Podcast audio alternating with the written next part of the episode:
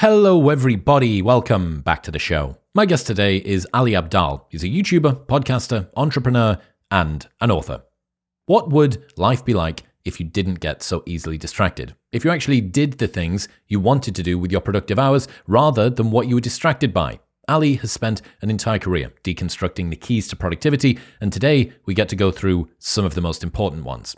Expect to learn what feeling good has to do with productivity, Ali's core foundation to what makes someone productive, what determines whether a content creator will succeed or fail, the biases running your life that you might not be aware of, why procrastination happens and how to overcome it, whether you need a big plan to succeed in life, and much more.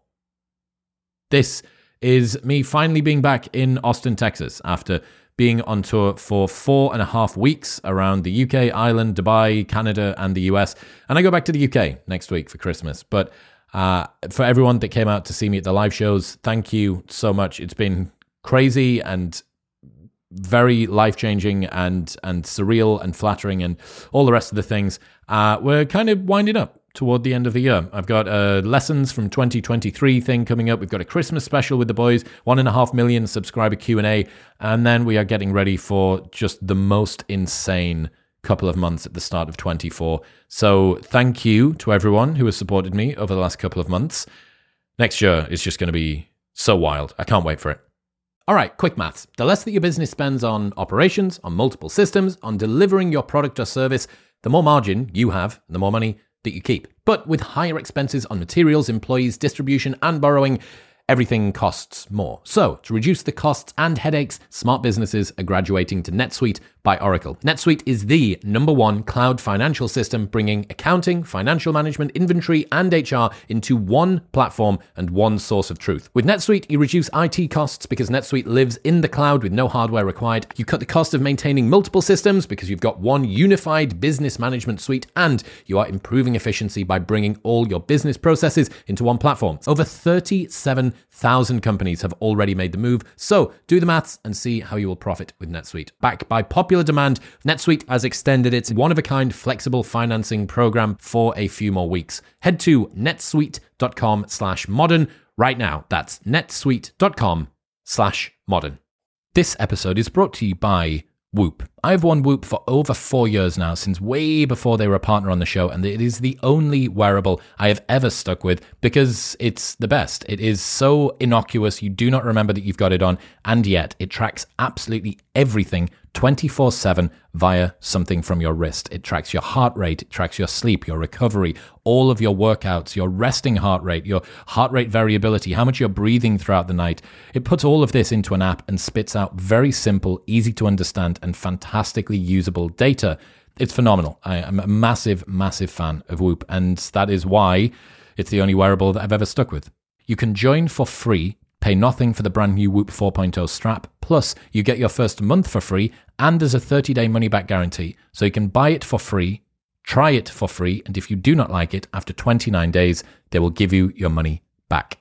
Head to join.whoop.com slash modern wisdom. That's join.whoop.com slash modern wisdom. But now, ladies and gentlemen, please welcome Ali Abdaal.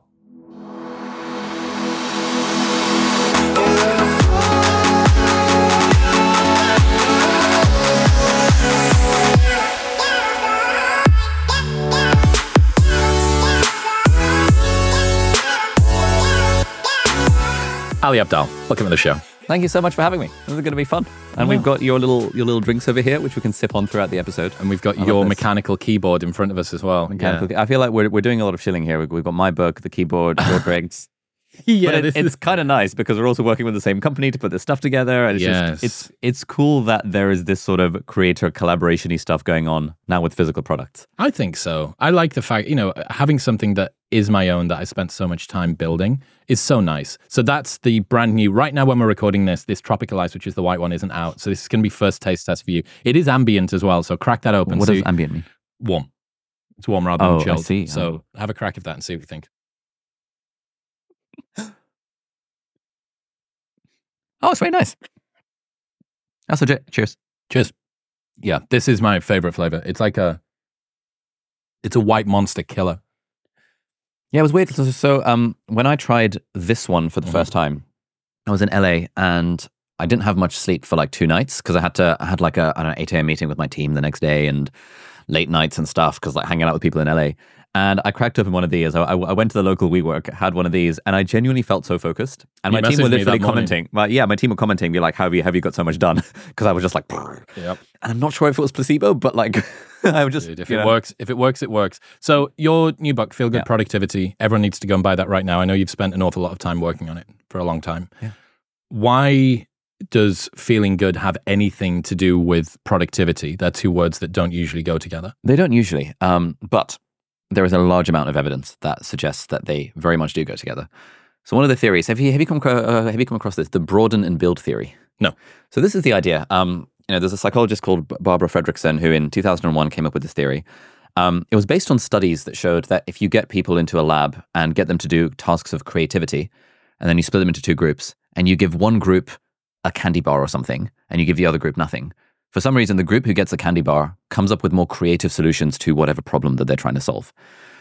And so the theory was okay, there's something about, you know, priming someone with positive emotions that affects our creativity.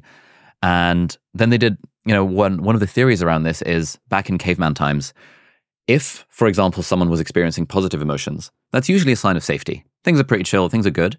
And so when the cavemen are experiencing positive emotions, when they're feeling good, they are more inclined to go out and explore. So they're going to see what's in that cave over there, what's in that forest over there. Let me build my friendships and stuff. And so, Bob, uh, you know, Professor uh, Barbara Fredrickson came up with this theory called broaden and build, which is that when you feel good, when you experience positive emotions, it broadens the amount of actions that are available to you, and it builds resources like social connections and actual physical resources and stuff. Whereas the converse, negative emotions, if caveman human is feeling negative emotions, it's like shit. I'm stressed. There is a tiger on the horizon. I need to. I, I, I have a very small range of options to choose from fight, flight, freeze, and I have to act within that range. And and so the idea is that feeling good makes us more creative, more productive, less stressed, and boosts our energy levels. And there's so many studies that that back all this up. And conversely, negative emotions have the opposite effect. So very few people can be creative and can perform productively when they are feeling negative emotions. What is the link between creativity and productivity? Because those two things don't necessarily sound synonymous to me. In fact, some of the most creative people that I know, like my housemate Zach, Yeah. are really, really unproductive. The executive function and openness seem to be basically opposite ends of the same spectrum. How are you squaring this circle of creativity and productivity? Yeah. So for me, productivity, I'm I'm defining as doing whatever matters to you uh, in a way that's intentional and effective, and uh, you know, ideally enjoyable as well. So for some people, you know, if you are an artist, then creativity is productivity. Um, and the studies that they do don't on, on this stuff don't use the word productivity; they use the word performance. And so, however you define performance, like studies in the workplace, performance is judged by evaluations from your manager. If you're a writer, performance is judged by word count. If you're a, in in creative tasks, performance is judged by how creative you were. So, I kind of smuggle the two concepts in together because I actually think there is not that much of a difference between creativity and productivity, depending on, you know, for example, if you're if, if you're an accountant, then creative accounting is probably unproductive because it's not what you're trying to do. But if you're a knowledge worker, if you're a writer, if you're a YouTuber, whatever, creativity is productivity because it's literally what you're trying to do. And there's often, I guess, uh, power law multipliers available where you come up with a solution that means that you can be more efficient, which requires you to probably be creative ahead of that. It's like if you come up with a creative solution to a productivity problem. Exactly. Yeah. Yeah. And I think in in the world today, like especially people listening to this, most people do not have jobs where the goal is to just crank out more widgets per hour. There is, you know, uh, Hormozi talks about this. You know, the people who are billionaires are not working any harder than you and me. They're just playing different chess moves. Yeah. And often, you know, finding the right chess move to play means that you can get a 10x outcome without working anywhere near as hard as someone who's trying to work 10 times harder. That was the Shaan Puri insight. His is a bit more controversial, where he says hard work is massively overrated. But the lesson is that it's more important about what you work on rather than how hard you work. Because Absolutely. the correct decision, if you say that work done equals time times intensity, Yeah. but that's only within effectiveness. Yeah. Right? Like work done is time times intensity, but you can get different outcomes based on how much you leverage. So, all right, you and me have been friends for a long time. You've spent years Yeah, writing this book and even longer building up your corpus of productivity stuff on your YouTube channel. Given that you've written about about productivity, why is it not filled with Pomodoro technique and time blocking and how to build a good Notion template? Why is it not just a, a tools Yeah. guide? What, why is it more feely? Yeah. So initially, when I started writing this, it was more of a toolsy type thing because, you know, as a productivity bro, I love learning about the tools and the templates and stuff. But I realized that in my own life, the thing that has made me most productive, you know, people would always ask, how were you able to build a YouTube channel and the business while working as a doctor? And, you know, that's all demanding and stuff. And really, this it, it was never because I had a magical to do list. And when people look at my phone, they're like, oh, actually, it's it just looks like everyone else's. It's a bit of a mess. My to do list is always overflowing. It was never really about that. It was about the fact that I found, I consistently found ways to make whatever I was doing feel good. I found ways to make whatever I was doing energizing and enjoyable. And it wasn't always like that. So when I started off working as a junior doctor in the NHS, conditions were pretty bad and they still are. And I had this sort of grindy mentality where I was, I was feeling drained every day at work, wasn't enjoying it. But my view was, "Ugh, you know, you've just got to struggle through this because everyone says the first two years are the hardest. And as long as you struggle for long enough, then on the other side of that, whatever that thing is, in, in my case, it was once I become a specialist, then once I become a consultant, once I hit some arbitrary milestone, then my life will be chill. But then I would speak to people who were at those milestones, and their lives were not chill either. They were also having a, a pretty terrible time at work. And this sort of made me realize wait, wait, wait a minute. I'm trying to juggle this full time job and also build my YouTube channel and my business on the side. I don't have any energy to do this. I do actually have time in the evenings because I was only working 60 hours a week and there's like another 50 hours to play with. But I just didn't have the energy. And it was when I started to actively find ways to make medicine, my day job, feel more energizing and enjoyable. That was what really unlocked the energy to focus on my YouTube channel. And I've spoken to you about this sometimes where you manage to hit the gym way more consistently than I do. And you also manage to record uh, podcasts way more consistently than I do, like at a stupid rate of like three or four or five per week. But I suspect you don't need to grind. It doesn't feel like a grind to you. It feels like play. I suspect it feels good. I've had to do things to make it feel more like play. So, mm. especially when it comes to training, Yeah. one of the things that I've had to do is get a coach. So, for a very long time, I trained on my own very hard, and that was great. But I'm 35 now, and I've been training for a decade and a bit, and I just can't push myself as hard in the gym on my own as I used to. When I'm training with one of my boys, I can. If I'm training in a class, I can. If I've got my coach with me, I can. But on my own, I can't. And I was like, all right, well, this seems to be a change in my motivation setup. So I need to account for it. So I got a coach. So I'm training with my trainer three times a week. I'm training in a class twice a week, and I'm training with one of my boys once a week. That's a six day a week split. Wow. Um, the same goes for recording the podcast. If I was a YouTuber like you, it would be really difficult because I find sitting down, writing a script, getting in front of the camera, all of that quite hard. The accountability, I work very well with accountability and also working in groups, or working Yeah. at least with someone. The podcast is always with someone. So I guess I've learned one of the quirks of me, which is that although I work well in solitude, I'm most accountable when there is someone waiting for it. The same reason if I was uh, my journaling for myself compliance is 50%, but my newsletter compliance weekly is 100%, right? 1000 words a week for 3 years now, right? Nice. Every single week without without stop. Rupture an Achilles, it's holiday, I'm in Guatemala, I'm getting my visa, whatever, like always done. Wrote it on the plane from Peterson to the UK and uploaded it on plane Wi-Fi 2 days ago, right? Because I know that if I don't do it, people are going to notice. So I've realized that that is a motivation for me. Um, training is on the feel good side. The other stuff is a little bit more stick than carrot, I suppose, or at least it's motivator rather than encourager. Yeah. Um, but yeah, finding the quirks of you and then reverse engineering an environment that allows you to tweak the very specific knobs and levers that trigger your motivation. That's, and I don't think that that's you being a, the David Goggins inside of you might say you should just do this because you want like you should do hard things and blah blah blah. It's like, well, yeah, but you can do hard things in an easier way, Yeah. and that's what that is. Absolutely. So, the, so there's there's two things I would, I would say to that. So, firstly, that's that's an amazing example. Uh, the third chapter of this book is all about people, and there is just stupid amounts of evidence that says that the way that we when whenever we work in a way that involves other people, it's just it's more energizing, it's more enjoyable, it's more motivating. This is why people benefit from accountability buddies. The way I used to do it was at university. I found that if I was grinding away on my own, I'd be pretty miserable. I, I'd be effective because you know I can I can I can use I can employ discipline and willpower to force myself to sit there on my own and do my do my work. But if I go to the library with five other friends. We're all doing our work. Was it PomSoc that you used to do? Yeah, the Pomodoro Society. We were like, we would do Pomodoros together. We would do 25 minutes of work. We were all in different subjects, studying different things, and then five minutes of break. And there was something about doing it with friends that just made the whole thing way more enjoyable, way more energizing. Mhm. And it meant that I had energy in the evenings to, I don't know, like hang out with friends or like work on my websites back in the day.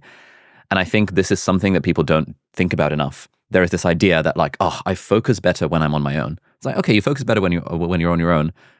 And there are very th- there are some small number of people that are just totally chill about that. They never struggle with procrastination. They never struggle with distraction. They're just able to grind it grind it out on their own. If you're that person and you're also having fun, then great. This advice is not for you. But for the rest of us, for most of us, we are you know humans are social creatures. We benefit from the energy of the people around us. So finding a way to do anything with other people makes you way more effective and generally Mhm. makes it way more fun as well. Yeah, it's it's a delicate balance. I remember I went to an office for the first time in a long time uh, toward the back end of COVID, and was reminded. I, I always used to think, "Oh, look at how distracted I get when I sit at the computer, and that five minutes on YouTube or that ten minutes scrolling Instagram or whatever. Like you see it from the front row seat. But I went into an office and saw one person go, anybody want a coffee? And then they go, oh, yeah, yeah, have we got any of that blonde roast left? It's like, no, we haven't. We need to get some in. Oh, okay. What about those Vietnamese world biscuit? And you realize that someone asking the whole room if they want a coffee or not just sapped three minutes out of everybody. And the three minutes isn't much, but that's 40 times a day, right? That's just always happening over and over and over again.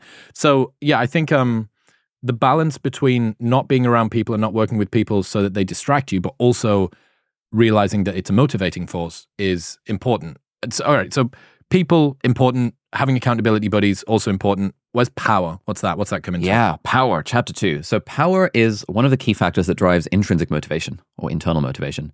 Uh, so, for listeners who might not be familiar, there's broadly two types of motivation there's extrinsic and intrinsic.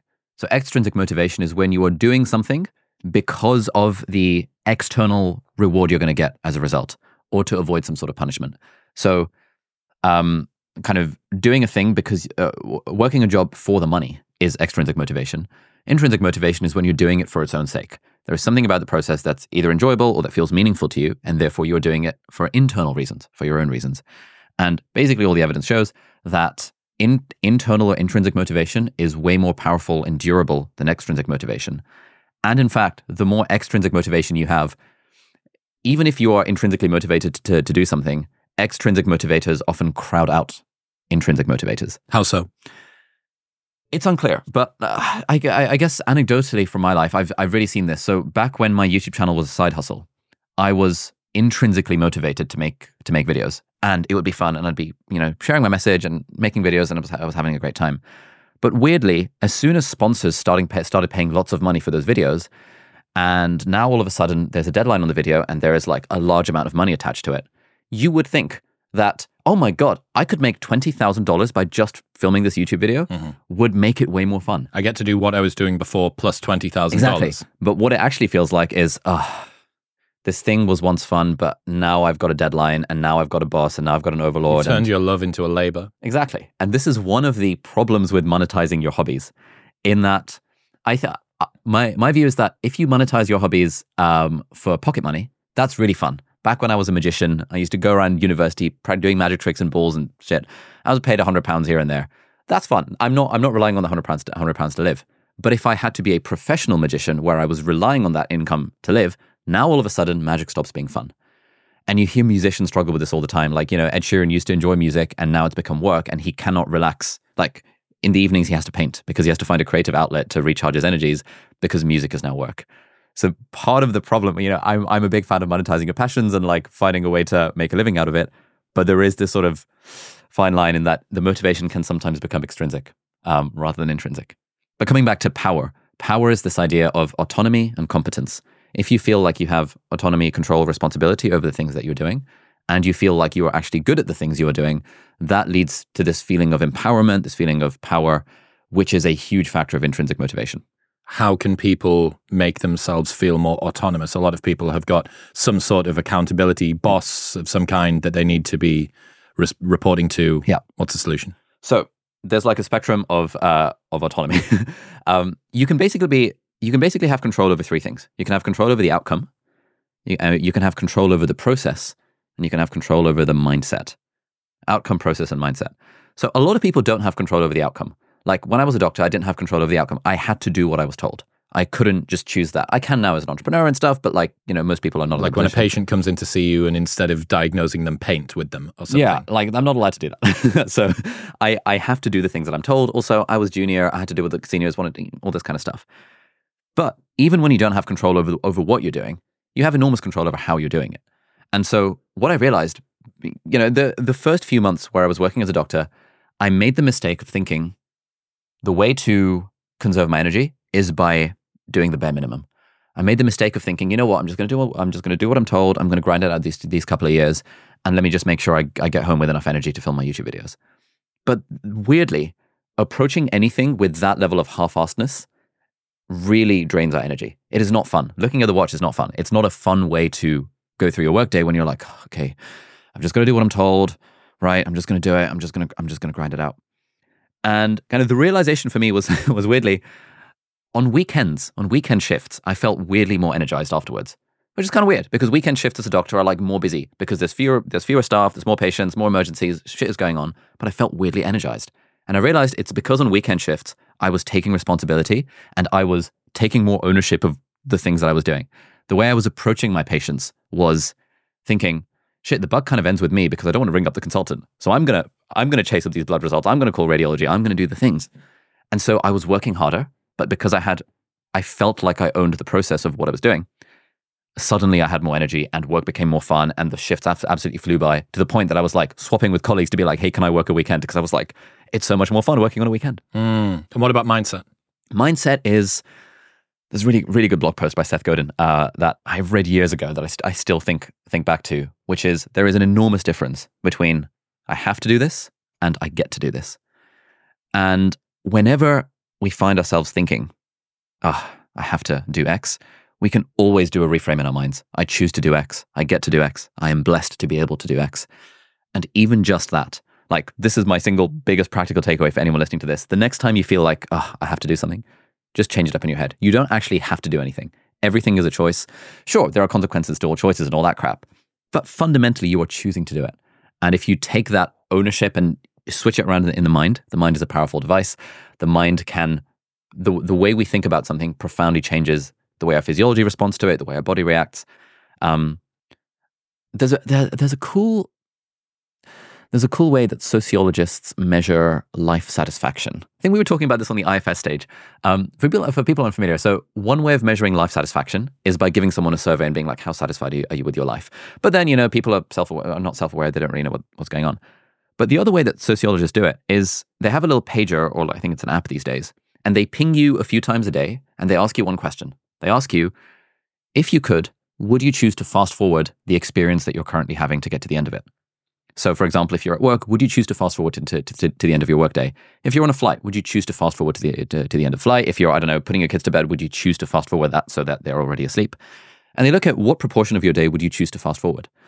And what they find is that like you know the people who would choose to fast forward a large proportion of their day uh you know that's a the, that is a an indicator that actually you're not that satisfied with life because you would rather not experience mm-hmm. a big chunk mm-hmm. of your time than experience seems it. like a great definition and so what i've learned to do is I, I ask myself this question a lot if i ever find myself like waiting in line for something or i don't know i'm in an uber and i'm like i just want to get to my destination or, or whatever the thing might be or, or even doing work that I, I don't quite enjoy I think, would I fast forward this? And if the answer is ever yes, I know that there is a mindset shift I need to make because I know that someone, you know, if Eckhart Tolle was in that position, he would be able to friggin' mm-hmm. enjoy the process. So why can't I?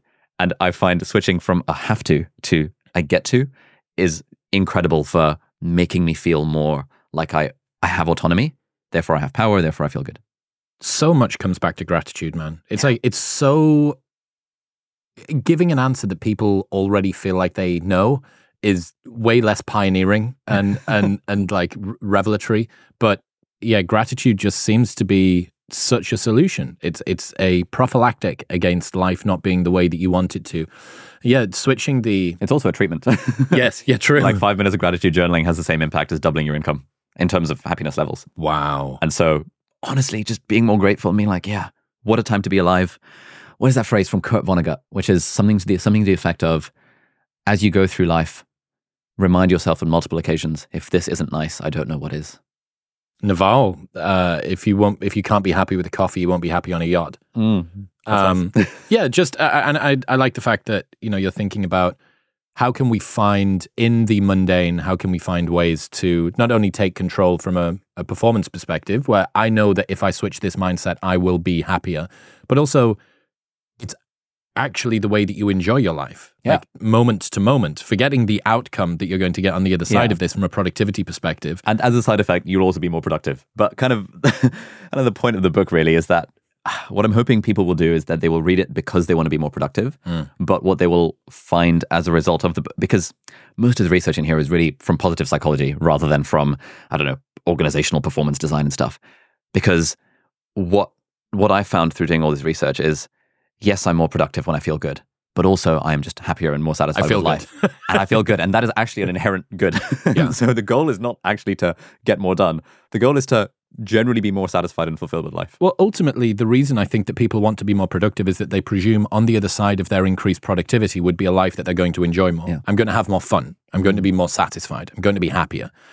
Okay, well, there is a shortcut to get there, which is just be happier in Yeah. the moment. Do the things that maximize happiness now, and then the productivity can either come along for the ride or not. Absolutely. It's so funny, man, that you know you you set off to try and write this thing and begin this journey of productivity as a a, solution first off to being at uni and being a med student and then being a doctor and then being a doctor with a business and then being a doctor with mul- multiple businesses and what you ended up doing was almost completely throwing productivity out the window and realizing that it's just one of multiple different triggers and levers that you can pull to get satisfied with life Yeah. And that emotions are like the baseline of this whole thing. I think earlier on in my productivity broiness, I really uh, uh, underappreciated the importance of emotions because I was pretty un. I mean, I still am to, to, to this day pretty unself aware of my own emotions and like Yeah. what was going on. yeah me too But it was when I got punched in the face with this, like working freaking 60 hours a week in the NHS where people are dying and where I'm potentially responsible for some people dying. And like, oh, if you make a mistake, like you think about it all night. I was like, oh shit, you know, all the stoicism has, has not prepared me for this onslaught of negative emotions. yeah And the solution to that was finding a way to make to make everything feel good. okay what about play cliche. Play is the first chapter. Uh, play, I think, is really fun. So um, there's a lot of Nobel Prize winners who attribute their success to the idea of play. Um, the guys that invented graphene, uh, Richard Feynman, who invented the atomic bomb, or who helped with the atomic bomb and then won a Nobel Prize. You know, Richard Feynman at one point was feeling totally burnt out in his career. He was a physics professor. He was like, he got all the accolades, he ticked all the boxes, but he did not enjoy physics. He, he felt burned out by it. And there's this really cool story in his in, in his autobiography where he talks about how at the Cornell University cafeteria, a student was chucking a plate up up in the air, and Feynman noticed that the Cornell logo was like rotating at a slightly different rate than like the center of the plate or some shit like that. And he was like, "Wait a minute, why is the logo on the out of the plate rotating differently to the in, inside of the plate?" And he was like, "Ah, I don't really care. You know, I'm you know I'm I'm the professor. I've invented the atomic bomb. This is not this is not this is not significant." But then he kind of reminded himself that actually, why did I used to enjoy physics? I used to enjoy physics because I treated it like play. I did things just for the fun of them. And so he set out to model the equations of how this bloody plate would rotate. And his colleagues were like, dude, what the hell are you doing? You're supposed to be the great Professor Richard Feynman and you're like writing equations about a freaking wobbling plate. And he would respond with, I'm just doing it for the fun of it. There is no there is no use in it whatsoever. And actually, what happened is that A, he developed his love of physics back again. He cured his burnout and he ended up the, the wobbling of that plate ended up leading to the equations that helped him win the Nobel Prize. who's alberto lopez Alberto Lopez is this uh, climbing. Uh, he was one of the Olympic climbers, and rock climbing in the Olympics is is an interesting sport because if you watch it on TV, you find that they're all they all look really happy, uh, which is in sharp contrast to like the sprinters who look like really stressed. They're focused on this one goal, and like, "Ugh." whereas rock climbers seem seem to be having a laugh, having a joke, even though they're competing in the Olympics and competing against each other. They're like kind of pointing the routes out to each other, and they seem quite happy about the whole thing.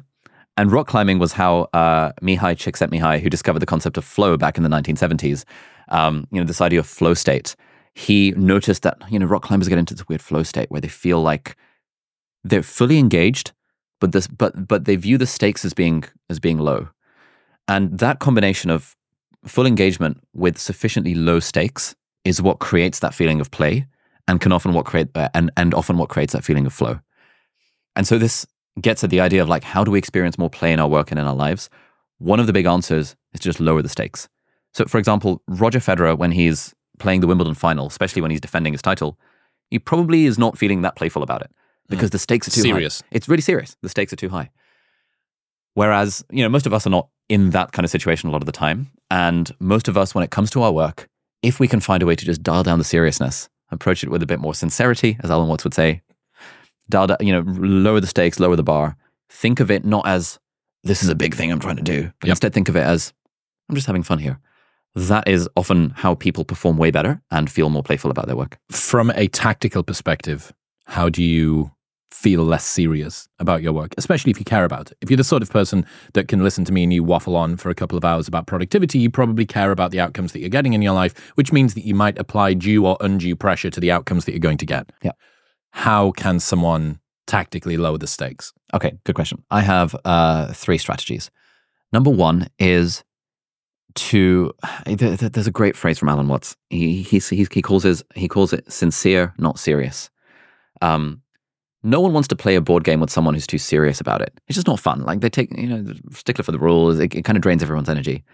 But you also don't want to play a board game with someone who's completely uncaring because it's like, well, what's the fun in that? Like they're not even trying. You want to play with someone who plays sincerely, and so I think that phrase itself, sincere, not serious, if we find ourselves feeling a bit stressed, feeling like the, the, the stakes are too high, often that's where procrastination and distraction kicks in, where we're like, oh, there's this emotional hurdle of like, oh, this, this thing is, writing a book is like a hard thing because it's a book and a book is a big deal. That's where we find ourselves getting distracted and looking for the dopamine hit on TikTok or whatever the thing might be. Thinking, let me just genuinely approach this with sincerity rather than seriousness is tactic number one that I find super helpful. Tactic number two is by, you know, at the start of each day, I ask myself one simple question. And that question is, what is today's adventure going to be? Now, this speaks to the idea, you know, the, it's a fairly common principle in, psycholo- in psychology and performance research that making a plan at the start of the day is a very useful thing to do. Some people do it the night before, most people do it in the morning. If you can figure out what is your most important task, you know, Brian Tracy calls it eat that frog. What's the one thing that if you got that thing done today, today would be a win? The adventure question is basically that, but framed in the in the language of adventure. Because if you think of anything as an adventure, you can ask yourself the question, what would this look like if it were fun? This is so similar to Tim Ferriss's question of what would it look like if it were easy, but I reframe it as I literally have a post-it note on my computer monitor. What would this look like if it were fun? Because if you frame something as an adventure and just genuinely ask yourself, how can I make this fun? You'll the, the mind will inevitably come up with loads of different ways to make this fun. Um, so that's another tangible thing. What would this look like, look like if it were fun? For me personally, what I found is that everything becomes more fun when I have background music, preferably from like Lord of the Rings, concerning hobbits, the Shire theme tune, that kind of. da da da. The fact that you have a girlfriend continues to amaze me. mate. Concerning Hobbits, Lord of the Rings. When I was so when when uh, when when I had all these realizations around feel feel good productivity, I realized part of why working in uh, working in a doctor's office is a bit grim is because the environment is just it's, it's not nice. It's like the NHS doesn't have much money. I got this twenty quid Bluetooth speaker from Amazon. I attached it to the light on the ceiling, and I would just play movie soundtracks while I was writing my discharge letters. And initially, the consultants would come in and be like, "What the hell's going on here?" But then they would be like, "Oh, I get it. Yeah, it's Harry Potter, it's Lord of the Rings, Pirates of the Caribbean." They would recognize some of the songs, you know, a bit of I don't know Hans Zimmer every every now and then, and even just having music in the background makes it feel more playful. Just makes it more fun. Yeah. And so what I'm trying to do here is encourage people. We can all like, yes, not everything has to be fun all the time. That's not what I'm saying. What I'm saying is we can always find ways to make everything we're doing just a little bit more fun. Yeah. Approach it with a little bit more play. And yes, that means we'll, we'll we'll be more productive, but that's also not the point. The point is we'll just feel better about life. Yeah, it's. I'd love to get you to sit down with Hormozi uh, at some point, maybe over the next year. I'll, I'll manage to get a roundtable between us for dinner or something because Alex seems to deprioritize. He, he finds fun in in the grind, Yeah. um, but it's his uh, like executive function and grind muscle is so hypertrophied that he's just prepared to continue to smash that lever. Um, but I would be interested to know what would happen if you took a an inventory of his or an MOT of his particular productivity work setup and said, "Hey, why don't we try like giving you a window or why don't we try like this or that or the other?" I'd be very interested to know just how robust, whether there's people for whom this doesn't uh, apply quite so much, something tells me that we need to be careful taking uh, global advice from people that are absolute outliers within their performance. It seems like this is a much more like normie, middle of the bell curve, Yeah, robust like solution. You know what I mean? Like, you know, lots and lots of the people that we know that are outliers would still benefit from this. Yeah. Uh, I think this this is where you know I've I've I've listened to your interview with David Goggins. I've read both, listened to both his books. They're great. I love I love the guy. But David Goggins' thing, I think, is like he he's an outlier there, where everything is about discipline. You know, Huberman was telling that story about how Goggins woke up at three in the morning and just genuinely going for a run because that's the, the sort of guy he is. And what I worry about is that normal people who are not David Goggins will then think, oh fuck, I'm just not disciplined enough. I just need to get more discipline. I just need to grind harder. I just need to wake up earlier and all that all that stuff. And for a very small subset of people, that works. But for most people, you know, human psychology is not geared towards continuing to push yourself and, you know, wake up at three o'clock in the morning just so you can go for a run and continue to cause pain to yourself. Like Goggins freaking runs Ironman with broken legs. Human psychology is not geared for that. Hmm. And it is literally trying to, pl- it's, it's like trying to play life on hard mode. And I think I love the message that David Goggins shares, but it's also not realistic for a lot for a lot of people. Like a lot of us broadly, if you ask people why they do what they do, they, they do the things that feel good. No one struggles with discipline or motivation to watch Netflix or to play video games or to hang out with friends because it just freaking feels good. You probably don't struggle with discipline and motivation to do podcasts because it feels good to you. correct. I most of the time don't struggle with discipline or motivation to make YouTube videos or to write because it feels good to me. I actually do struggle with podcasts, especially over Zoom, and I find that drains my energy, and which is why I'm less motivated by that. I struggle with the gym because I've yet to find a way to make it feel good consistently, especially while traveling. Hmm. We do the things that feel good, and so if we care about work, we, we can find ways of making whatever matters to us feel good. Well, you can it's a see, more robust way of yeah. Yeah, you could imagine feeling good as a, a force multiplier to your discipline. Like that you have this tank of it and Yeah. you can get either one mile per gallon or 100 miles per gallon based on are you driving uphill, i.e., not enjoying it, or are you driving downhill, i.e., this is enjoyable to me. Absolutely. Uh, yeah, I think this is where discipline comes. So th- th- this is how I square this idea of discipline because I, d- I do value discipline. I think with any task, I, it's it's it's exactly this hill analogy that, you, that you're talking about that I think of it. If you if you enjoy the process, it feels like like going downhill. If you don't enjoy the process, it feels like going uphill. Going uphill obviously requires you to exert will exert willpower and discipline over the long term. But the the key thing is before anything, there's a bit of a hump. Even before something that feels good, there's a bit of a hump. Like for you, going to the gym feels good, but still a bit of a hump to actually just get there because maybe you're feeling a bit tired. Waking up on a morning, yep, Exactly. it's always cold. I got to wait for the Uber. And as long as we are employing discipline to just get over the hump, that is a great use of discipline because that is very sustainable. Like just using discipline in small doses to get started with a thing that you want to do. Hmm. But to use discipline and willpower to keep going with a thing that you want to do, oh, that's so draining. That's so taxing. Yeah, we definitely need to be careful. Dude, I, you know, I, I've contributed to this. I've sat down and nodded at David Goggins and Hormozi and Jocko as they've said things that are similar to this. But we do need to be careful about the heroic narrative that discipline in face of misery and suffering gives, Yeah. right? Because it is a heroic narrative, and there will be days when life comes and smashes you in the face, Yeah. and when you need to have built up that discipline muscle sufficiently. But finding the balance between that not being so atrophied that it can't be deployed, Mm. but you not using it unnecessarily when there is a simpler, more enjoyable route toward achieving the outcome that you want is is very, very difficult. And it can't be synthesized into do hard things even when or especially when you don't feel like it, right? like it's I can't hamster this into a meme. Yeah. Um, but it is. It's holding two relatively conflicting views in your mind at, at the same time. Discipline is important, and I should Yeah. con- continue to use it so it doesn't evaporate.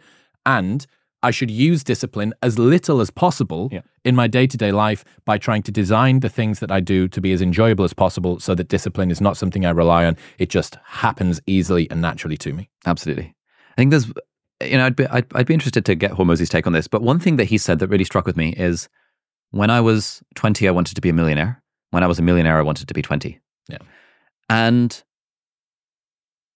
you know, I'm a millionaire now, and I actually don't want to be 20 because I feel like I enjoyed the process of getting there.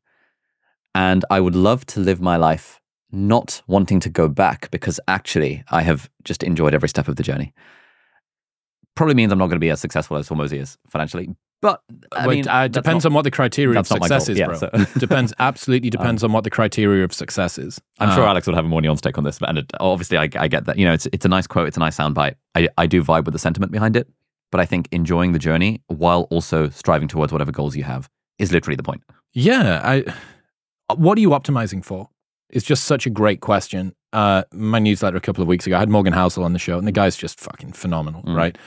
This quote that I've been playing with for a long time from Sapolsky, Huberman shared it.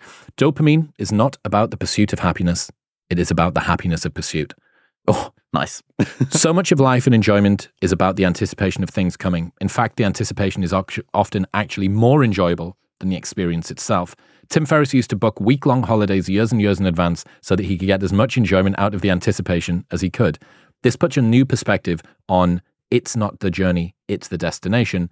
There actually is no destination. Each arrival at the destination simply marks the beginning of another journey toward the next destination. Morgan Housel told me on the show the other week he planned this big holiday with his family for a long time. They've got kids. They finally did it after booking time off from Collaborative Fund and from his writing and wife and children and travel and all the rest of it.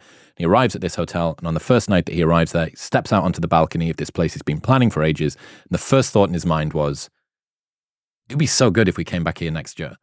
Like this place would be so good to come back to next year. So literally during the experience of the destination, he was artificially creating another journey already. I, I had a really I, I had a, I had a really stark realization of this in a really trivial way recently. Um, one of the okay, uh, there's a few a few different reasons. So one of the questions I think about a lot is what would I do if money were no object? And if money were no object, how would I change how I spend my time? And one of the things that I often land on is I'd actually probably play more video games. You know, I really enjoyed video games when I was a kid. I'd love to, you know, have a bit more time to, to play video games. And I was mentioning this to, to my team who were, who were traveling with me. And they were like, yeah, but y- you don't play video games that much. Like, what's, what's, what's going on there? But I spend a lot of time anticipating the joy of playing video games. and I, sp- I get so much joy out of like, you know what?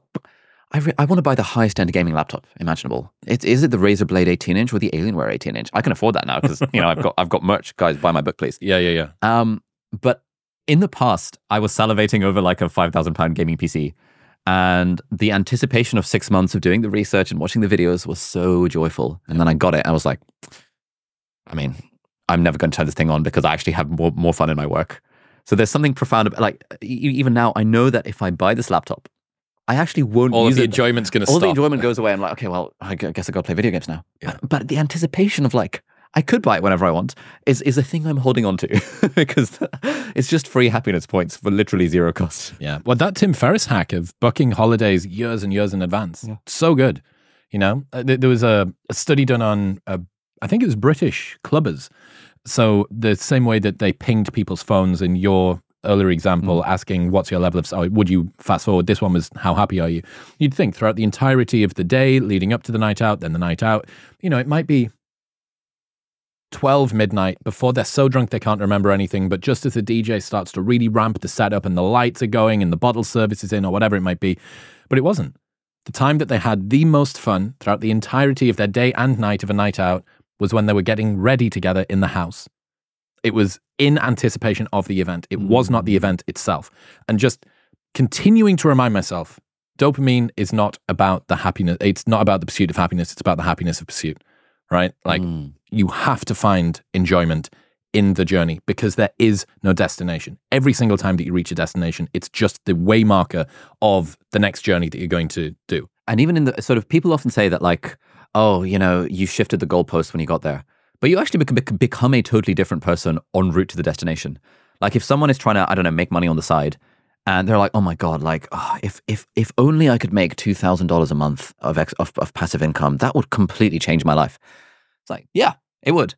But by the time you get to fifteen hundred a month, uh, fifteen hundred dollars a month of passive income, you have become a fundamentally different person. You have a new set of skills. You have a new set of hopes, beliefs, expectations. You have way more self confidence.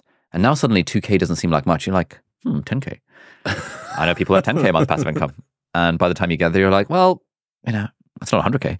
Yeah. And the goalpost keeps on shifting. And actually, I don't think there is anything wrong with that. We just need to recognize it for what it is and recognize that, as you say, fundamentally, the journey is the destination. Yeah. So- all right. What about seek clarity? Why is clarity important? clarity. So, the first third of the book is about how do we find ways to energize us and make things feel more enjoyable, so play power in people. Uh, the second third is about how do we beat procrastination. And there are basically three core blockers that cause us to procrastinate from stuff uncertainty, fear, and inertia. And so seeking clarity is really about that first step. If if someone has the goal of I want to get fit, what the hell does that mean? Like they're going to procrastinate on that for their entire life because they have no idea what get fit actually means. Like who who knows? How do you break that down? Students, if they have the goal of like I want to revise for my chemistry exam, it's like okay, but what does that mean? Are you reading a textbook? Are you doing some practice papers? Like there's a lot of mental cognitive friction involved in trying to figure out what the hell you're actually trying to do. And the point around clarity is that if you're ever struggling with procrastination, just ask yourself, am I actually clear on what I need to do here? Am I clear on why I'm doing it? And am I clear on when I'm going to do it? What, why, and when? And if we can just get clear on those three things, that will cure procrastination for the vast majority of people. What's a goal? why is that a goal? And okay, cool. What's the next action? And when? And th- you know, when am I going to do it? Which is why I'm so bullish on just putting a thing in the calendar. Because once it, once it's in the calendar, at least then you have sorted the clarity point. And now, if you're still procrastinating from it, now there's probably some emotional issues that we have to deal with. But like, at least let's just get it in the calendar and define what the task actually is. So that's the first step from a tactical perspective for you. Absolutely, yeah. It's it's got to be in the calendar. I think one of the best time management strategies I've ever found is something called the ideal week, where you know a lot of people say that they don't have time, they have a never-ending to-do list. Um, the ideal week is basically where you create a blank Google Calendar. You call it your ideal week, and you just block out what does your ideal week look like. When would you like to wake up? When would you like to sleep? When are your gym times? When are, when are your date nights? When are you at work? And you realize uh, by, by doing this that A, you have more time than you realize, and also you have less time than you realize. Because if you wanted to do those 18 projects on your to-do list, and someone listening to this is probably, uh, you know, product, somewhat productivity minded, wants to get a lot of things done at a very high level, you realize there are simply not enough hours in the day. And that's okay. That means you can now eliminate the things that really don't matter in focus of the things that really do. Um, and so the ideal week is a way of figuring out do I actually have a manageable number of things on my plate? And once you do, putting them in your actual calendar is a way of making sure you've made the time for the thing. Have you thought about how people can learn to say no more effectively? Yeah, we've got some stuff in the book around this. This is something I, I, I really struggle with. I love Derek Sivers' thing of hell yeah or no. If it's not a hell yeah, then it's then it's a no. I love the idea of never saying yes uh, over, over the phone or in person and always being like, That's Daniel Kahneman's thing, right? It is, yeah. He never says yes over the phone. Let me check my calendar and get back to you. I love to offload things to be like, you know what? Let me just check with my team because they manage my calendar because then I'm not the bad guy and saying no to the thing. Um, Do you think you're a people pleaser? Absolutely. Yeah, me too. It's oh, so really? bad, dude. Yeah, it's so bad. Yeah. I've only just realized this recently. I, I, started doing therapy for the first time properly in person in Austin. Mm. The lady that I've started working with worked with a friend who is way, way, way more of a bastard than I am. Yeah. And I figured if she can deal with his shit, she can definitely deal with my shit. So he was the canary in the coal mine.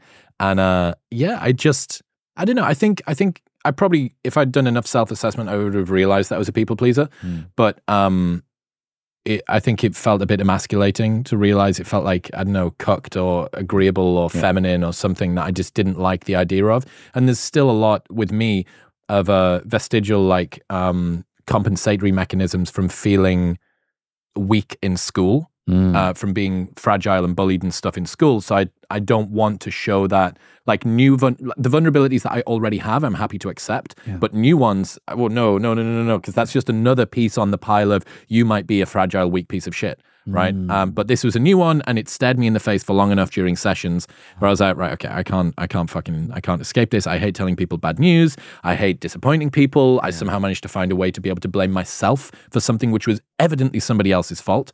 Let's say that someone in the team messes up and gets something wrong, and it was completely on them. I feel bad about telling them that they did something bad because it's going to make them feel bad, and I don't want them to feel bad, even though it was their fucking fault. Yep. I know what you mean, mate. I have exactly the same. Like, how how how are you dealing with this? Any tips? um, a couple of the things that have helped a lot for me. Uh, the big productions that I've done in person are uh, sufficiently high stakes that they've pushed the boundary of what I'm prepared to expect from people. Uh, so, for instance, uh, we did what, seven episodes in three days in London a couple of weeks ago. I need the guys to be on the ball for that. And I also need to be able to get people to do things that I can't do. Like if I'm hungry and I need a sandwich, I need to shout, yo, can someone get me a sandwich? Like that previously would have been like, who the fuck am I to ask for a sandwich? What is this? Like, do you, oh, can you come and feed me grapes and fan me with a leaf?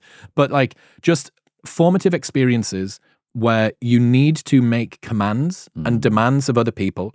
That's one. Another one has been um, more of a realization that the standards that you hold yourself to are the minimum standard that you should hold everybody else to as well. Right? Like, I know that I work hard.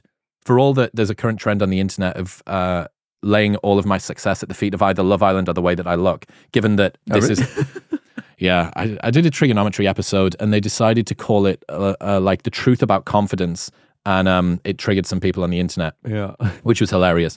Uh, given, especially given the fact that this is a podcast, which is bigger on audio, literally where my face doesn't exist, than on YouTube where it does. Anyway, Yeah, but your YouTube banner is like you doing that. that's Like, true, but that's I, that's not on Spotify. it's just my fucking head. Anyway, um, that insight around. I know that I work really, really hard. I know that the standards that I hold myself to are very high. So, saying, okay, I should expect other people to at least be in the same universe as me, shouldn't be something that you feel guilty about. It's like, look, if the guy that's at one component within a team, whether you're the top of the tree or you know at the bottom of the tree, it doesn't matter.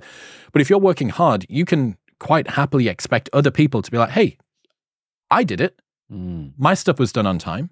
Right? So setting an example, I think as a people pleaser is is good. If you're a people pleaser who also doesn't work hard, that's going to be a tough circle to square Yeah. because you're not going to be able to set an example and to say, "Hey, I did it. My stuff was done on time." Right? um, helping other people understand why you're doing it. So, as a good example, there was a couple of uh, a couple of times where Dean had booked to go away at like bad times of the year, uh, not through any fault of his own, and then we'd uh, started to apply a lot more work to him. And I was like, "Hey, dude, um, me and Chase got our stuff done. You didn't get your stuff done, right? Like this is this is just." Fact. And he was like man I, I i do not want to be the bottleneck. I'll fix it. I was like ah that was a nice way to get past it. So using yourself not in a like mate i've already got my you know Yeah. not sort of making people feel belittled but starting 10 toes forward in like i am doing my things. Everybody else needs to f- follow along behind that. Mm. that seems to be a good a good route too. But it's hard man. The people pleasing thing for me is like I find it hard to uh, upset people on the podcast. I find it hard to tell people in my personal life things that they don't want to hear. I all of these. You, you It looks like it's resonating with your soul. hundred percent. Yeah, this is literally a. I'm I'm I'm in the midst of some like family drama that's literally a result of me wanting to, you know, People if, please. if someone is upset with me, then my default is like, shit, let me try and do whatever I can to fix it. Yeah. And Not hey, you're in the wrong. Yeah. I'm not supposed to fucking apologize for this. Yeah. Yeah. It's it's rough, man. I've got um Dr. Robert Glover. No Oh, more Mr. Nice, Guy. I love that book. I've read it.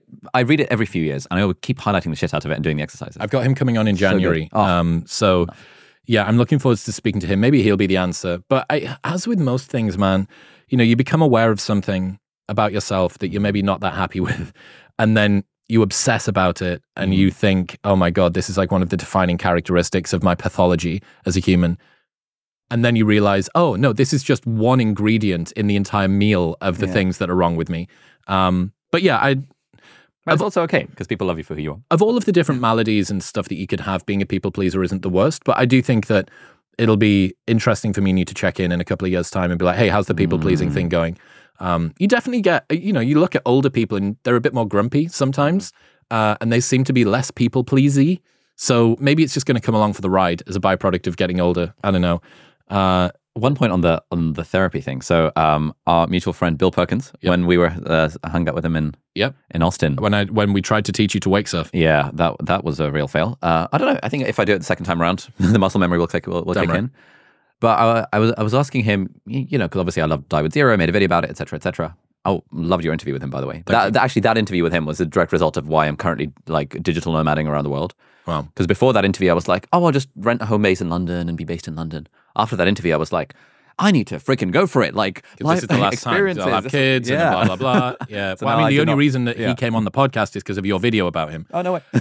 I s- learned about the book from your YouTube channel, brought Bill on the show. Bill smashed it. Bill then changed your digital nomad thing, and as a part of your digital nomad thing, you came to Austin, where I introduced you to Bill Perkins. And then when we were in Austin and on his freaking boat, I asked him what are the biggest ROI purchases of his life, and he said hands down couples therapy. relationship coach. And yeah. so I've now started couple like literally the following week I started working with a couples therapist, I, I slash relationships coach. It has been absolutely phenomenally game changing. I cannot recommend it highly enough to literally anyone. If you're in a relationship, then doing relationship coaching with someone who's a professional who's experienced the full gamut of all of the shit that couples talk about and struggle with is just incredibly helpful. what's it done for you? Why is it so useful? It's really useful because it's given me tools to have conversations that I just didn't really have before.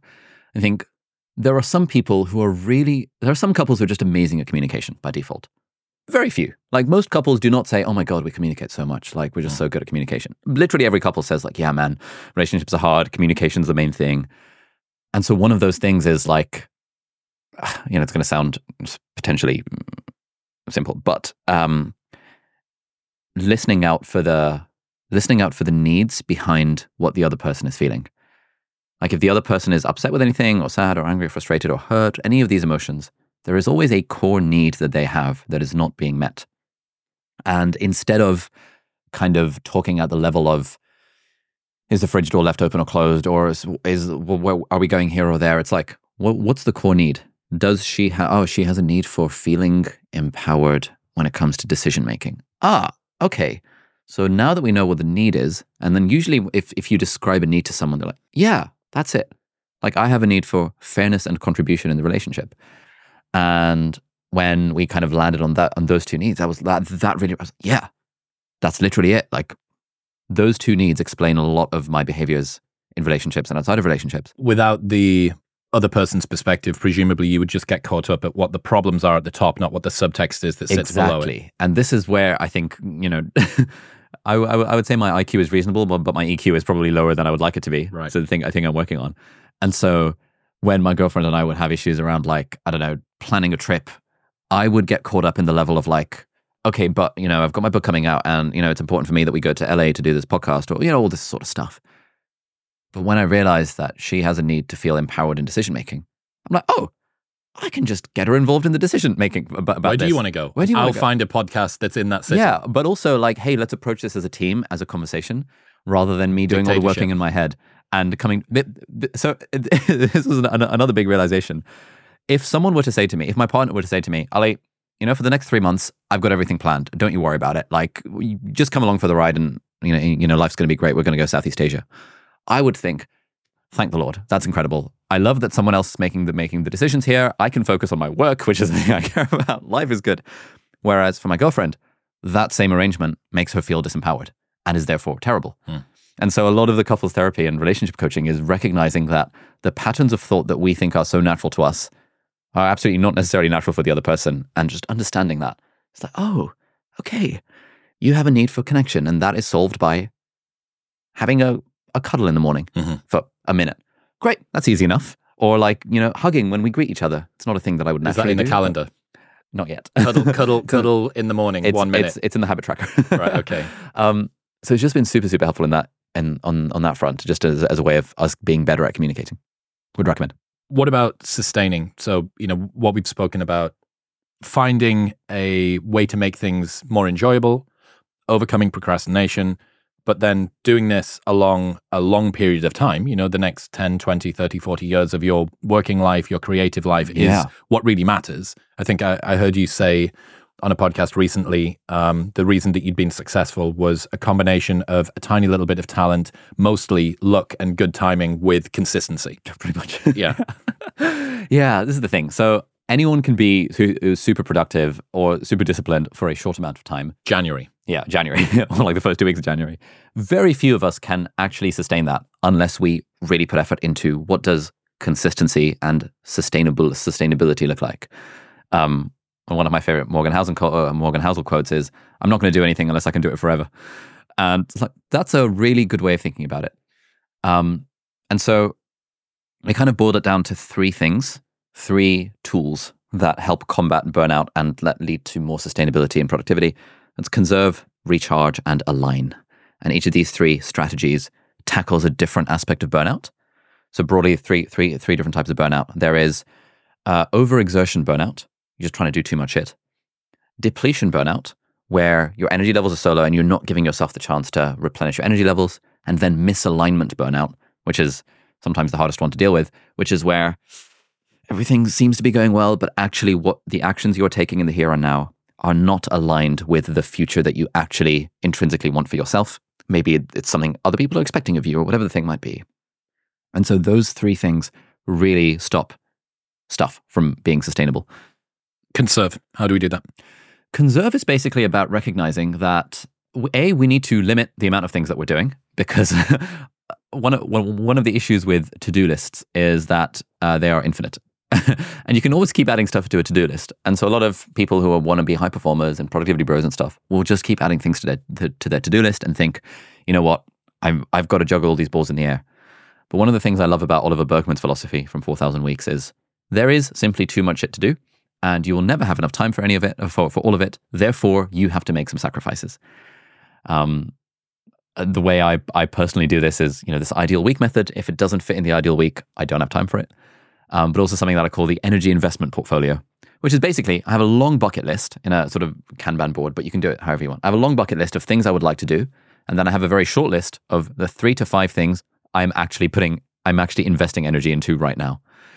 And so back in the day, I made the mistake in lockdown of like, yeah, I've got so much time. I'm going to have guitar lessons and singing lessons and piano lessons and art lessons because I want to learn all this stuff. Let me try and learn some Japanese on the side. And just doing too much stuff. Um, making focused progress in a few in a few small in, in a few small some small number of things is way more effective than trying to you know make a thousand uh, one mile of progress in a thousand different directions. So a big part of conserve is actually just this, this thing of learning to say no and getting things off our plate. Um, I really like a strategy uh, that's called the uh, the six week trap, which is if you imagine yourself, someone's asking you for, to do a thing, but it's more than six weeks out. You look at your calendar, more than six weeks out. It's pretty chill, right? The calendar's looking pretty blank. Oh, glorious! Yeah, I'm around. I can totally do that thing. And obviously, the time rolls around, the calendar's gotten full up again. You're completely overwhelmed, and you're like, "Fuck."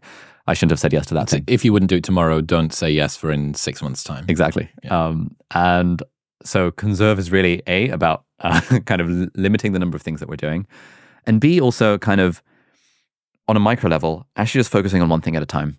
This is again classic stuff that everyone knows, but I think, you know, the idea of um, kind of switching costs and attention residues switching between multiple tasks means you're just less efficient at each of them and you're draining you're you're wasting a lot of energy by not being by not doing things one at a time. Um, and so the, the, the basic stuff that people know, but like you know, I find myself I was I was reading the audiobook for this a couple a couple weeks ago. And it was really the third, the final three chapters where I was like, "Oh my god, I need to take my own advice," because I was feeling overwhelmed. I had too much stuff on my calendar. I felt all of it was important, but it really wasn't. And as I was narrating the audiobook for those chapters, I was I was like, "Okay, action point there, action point there. Let yeah, me actually yeah. do this." That's it's strange. I mean, even just that insight that the guy who wrote the book doesn't always necessarily take the advice that he wrote down, I think is is good for people to know. It's important for people to know because one of the problems that some people that listen to this podcast tell me about is I hear all of these great strategies and I get overwhelmed with how many of the different things there are that I could do that yeah. I could apply to my own life. And it seems like everybody else has got their shit together. It's like, look, let me promise you, I've been around some of the most famous, successful, high status people on the planet, and it's idiots all the way up. Yep. Right? It's people who do not know what they're doing. They haven't gotten, everyone is trying their best and failing. That's the one. I was listening to uh, Mark Manson's interview with, with Morgan Housel yesterday on a run because part of my thing is like, I want to I do 30 minutes of exercise each day. And one of the things that Mark said was, you know, once he became rich and had all these problems around like status and money and things like that, you know, boohoo, he read his book and he realized, oh shit, all of the principles in the subtle art of not giving a fuck apply to this exact situation that I'm currently in. I just didn't realize it, and so took his own advice. So the book that made him famous and successful contained in it the answers to the problems of his fame and success. exactly, and he didn't realize that until like a couple of years after suffering through the it? suffering, you know, suffering through the problems. The, of a- fame the application of stuff, the application of these ideas of everything that we go through.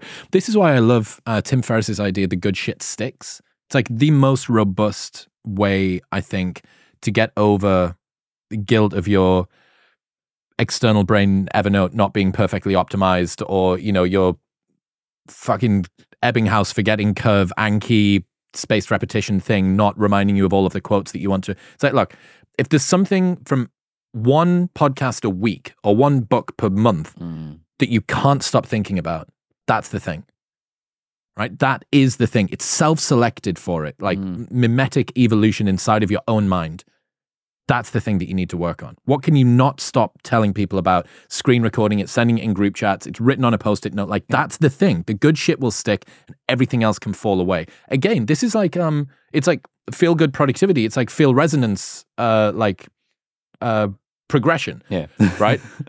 what is the thing that you can't stop thinking about? That's the thing that you can focus on because it's the easiest thing for you to not not stop thinking about. Yeah, and I think this point around like you know, f- uh, you know, there's in in this book initially there was twice as long and there were twice as many strategies, and our editor was like, "Bro, we need to cut them down." And even now there are nine chapters, you know, fifty four actionable experiments that people people can apply in their life. But you know, the whole thing that I'm trying to get across in this book is that the, the goal is not to apply all 54 at once. The goal is to apply them one at a time and see see what vibes, see what problem you are having in your life right now. I mean, you know, there's no such thing as a problem, but like what situation you're trying to deal with. What is a strategy that might help? Try it out for yourself. Does it work? Does it not? Cool. Either way, it's an experiment. You've gained data and you can see how to make it work for you. For some people, you know, they realize the way to be consistent at the gym is to do it first thing in the morning. For some people, they do it, re- realize it's in the afternoon. For some people, it's an accountability buddy. For some people, it's doing CrossFit. For some people, it's tracking their workouts using an app. It's different things for different people. But the point is, as long as you are finding the things that work for you and not trying to overload your brain by doing all of them at once, that is kind of this path of continuous and never and never ending improvement. Recharge. Recharge. Um, there's a fun experiment that I, I, I like to ask people when they say that they're struggling or like burned out or anything like that, which is what are the things you find yourself doing when you are drained of energy? And then separately, what are the things that actually recharge your energy? uh, yeah, your energy.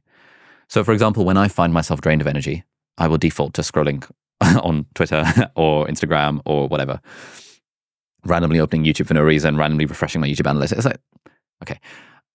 But what are the things that actually recharge my energy? Do any of those things? Have I ever left a scrolling session from TikTok feeling, whoa, wow, I feel so refreshed? Absolutely not. I don't think any, I don't know anyone who's left a scrolling session on TikTok feeling feeling really refreshed. Again, I'm not saying TikTok is bad, but like you know, broadly, I'm all, I'm in favor of people doing the things in doing things intentionally. If for you scrolling Instagram and watching cooking videos or whatever the thing is, in fact recharges your energy, then great, you are in the very small minority of people. For most of us, it does not. And so part of recharging is to recognize that, I care about my energy levels. My energy levels affect my entire life because when we are feeling high energy, we feel happier, more fulfilled, more productive, sure. So let me actually just do the things and incorporate things into my life that genuinely recharge my energy. Unfortunately, this is the basic shit. Sleeping well, doing some exercise, having a nap, spending some time in nature. Creative hobbies are very recharging. Um, you know, this is why painting is a great hobby that a lot of people land on as being a thing. Knitting, crocheting, any, anything like that, that like gives us that feeling that we are making progress, that we have autonomy. These are Low stakes. low stakes. Yeah, you're not trying to monetize it too much. Like all of that stuff. It's important to have creative hobbies.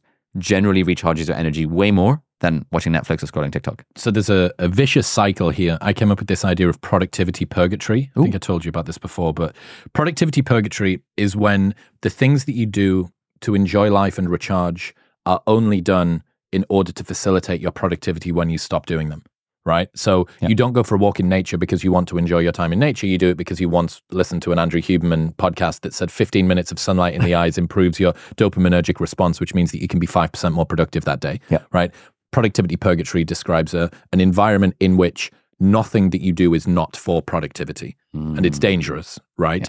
And this is something, it's like recharge is both a productivity strategy but also a life piece of advice Yeah. right you need to do things that are not just the thing that involves work. Yeah. Even if you absolutely love work, you can't keep doing it. Your work will benefit from this, but it can't be in service of the work, or else you end up in productivity purgatory. Uh, This is the thing. Like, yeah, I've been, been rereading The Power of Now, and it's just it's just some such good advice. You know, do the thing for the sake of the thing itself. The way that I'm trying to apply this is in the shower each morning, because in the shower is like a clear place where, if I- you know, like I look forward to Mondays. I love hanging out with my team and like doing the work stuff. And I'll, I sometimes find myself thinking, oh, I just want to get to the end of the shower so that I can like get get involved with the team. I'm like, no, what the fuck am I doing? Like, I'm having a hot shower. The present moment is literally all there is. and I just need to remind myself, okay, I'm having a shower to have a shower, not so that I can then do my hair and stuff and film the next video. I'm going for a walk to simply go for a walk, Yeah. not so that I can actually get my steps in while also consuming the audiobook at three times speed. Yeah. And that is a, again, it, it comes back to this idea of holding, holding seemingly conflicting ideas in mind at the same time. One idea, which is that, you know, the uh, happiness of pursuit is like pursuing stuff feels very dopaminergic, but also enjoying the present moment and focusing on it is a very contented place to be. yeah, so there's uh, George Mack has this idea of uh, dopamine George and serotonin George. Oh, yeah. and he says, I want to spend as much time in serotonin George as I can. Dopamine George looks after himself. Like dopamine George is a cocaine addict. and Serotonin George is a quiet guitar player. And spending more time in serotonin. Now, there's a third one that I want to start talking about with him soon, uh, which is cortisol George. Uh, and cortisol George is somewhere between, like, he's even further down the line than dopamine George is. It's frantic. It's like kind of like tense and, Yeah. and, and uncomfortable. But yeah, man, you know, a lot of the people About that oxytocin, George. Oxytocin. Like lots of cuddling. True. I guess that's on the other side of serotonin, George. But yeah, man, I, you know, everyone spends way too much time in dopamine, whoever they are. Yeah. You know, it's using the power of progression and targets and achievement and money and extrinsic motivation and all of that sort of stuff. And even intrinsic motivation of, oh, wow, I got better at that thing. Like, that's fantastic. But how many hours this year did you spend lying underneath a tree? Mm. Like, that's a good metric for uh, serotonin Ali or serotonin Chris or serotonin George. Yeah, I think this is why, why also also why I love the, you know, the, honestly, the the main thing that I take I've taken away from writing this book is just the title: feel good productivity, because it's se- seemingly contradictory because productivity is always about pursuit and feeling good is about enjoying the moment, and both of those things are okay. And we just, you know, if we're doing both, we are really really winning, working towards a, fulf- a fulfilling life, enjoying the dopamine and also enjoying the serotonin along the way. We spoke about this on stage in front of maybe a thousand people in Brighton a couple of months ago, and it, you kind of uh, reveal the end of the book, which is what a lot of people might have thought would have been at the start of it, which is to do with what are you actually working on? Like, what are the goals that you're choosing to do? Why put that at the end of the book? Yeah. So initially, when I did the first draft of the book, the first chapter was about figuring out your direction in life. Because my, my whole idea was like, look, productivity, fine, but there's no point in driving 100 miles in a particular direction if you find out it, it was the wrong direction to drive in. And so a big part of productivity is really asking yourself the question of what are the things I'm working on and why am I working on them? But it was a bit heavy for chapter one. And I didn't want the conclusion to be, hey, I, I don't enjoy my job, therefore Ali Abdaal's telling me the only thing I can do is quit my job and follow my passion. Like that's that's not the that's not the vibe. It's the final chapter because and it's called Align because it's about aligning your actions in the here and now with where you actually want to go. And it's a final chapter because even if you're not there yet, you know, most people listening to this are probably probably don't have the level of autonomy and freedom that you and I do, having grinded at this shit while enjoying the process for a very long time. You probably if you have a day job and you don't enjoy the day job, the solution is not the, solu- uh, the the way to get to feel good productivity is not to simply quit the, quit the day job. It's to try all the other things first. Find a way to approach it with play and power. Get a, find a way to get people involved. Make sure you're not procrastinating. Make sure you're doing the right things to recharge your energy. Once you have done all of those things, if you are still feeling that you know my the things I'm doing don't feel aligned, I still I'm getting this misalignment burnout. At that point, it's now time for us to start thinking about the big questions. So one strategy I really enjoy that I think is super helpful for everyone to do is to just write their own obituary. I did this a couple of months ago. It was pretty eye opening. And it's this idea that Stephen Covey talks about as well begin with the end in mind. There is something about imagining yourself on your deathbed surrounded by loved ones and imagining what would they say at my funeral? What are they saying around me? What would my obituary read? That really helps get rid of the bullshit of like what doesn't matter and helps us focus on what really does, which is often relationships. rather than work. So that's one useful strategy. Um, he always answered his emails on time and he was really great at keeping the Notion template up to date. mm. No. And he drove 7% returns for our hedge fund every year. It's like, no one, no one gives a shit. It's like, you know, he was humble. He enjoyed spending time with people around him. He energized the people around him. He was always there for us. He was supportive. He was kind. He was warm. Derren Brown, in his book Happy, which is about Stoicism, has a really good idea that I, I often come back to, which is we think people want impressive, but actually what they want is just warm. And warmth is way more important than impressiveness. And in like networking events, when, when meeting people, it's like people will often try and present some sort of I am impressive because XYZ. But actually, a lot of people just want want warmth. Um, and so, beginning with the end in mind, thinking, what would I want people to say on my deathbed? What would I want written on my gravestone? Can be a really helpful way of thinking. Is the way that I'm currently living aligned with what I would like that to be? One of the things that I've always struggled with, and I felt, you know, I, I came up through the trenches of productivity, you know, seven or eight years ago because I was adamant that the solution, there's more there, uh, because I was adamant that the solution was uh, if only I had a perfectly designed Notion template, all of my problems would go away. Mm. And one of the tools that's often in there is begin with the end in mind. You know, uh, start with a, a 25 year long outcome broken down into five year like marathons, broken down into one year meta goals, broken down into 90 day sprints, broken down into daily actions, broken down into micro disciplines. Right. Okay. Fantastic. Like I understand. And I understand why that sort of stuff works.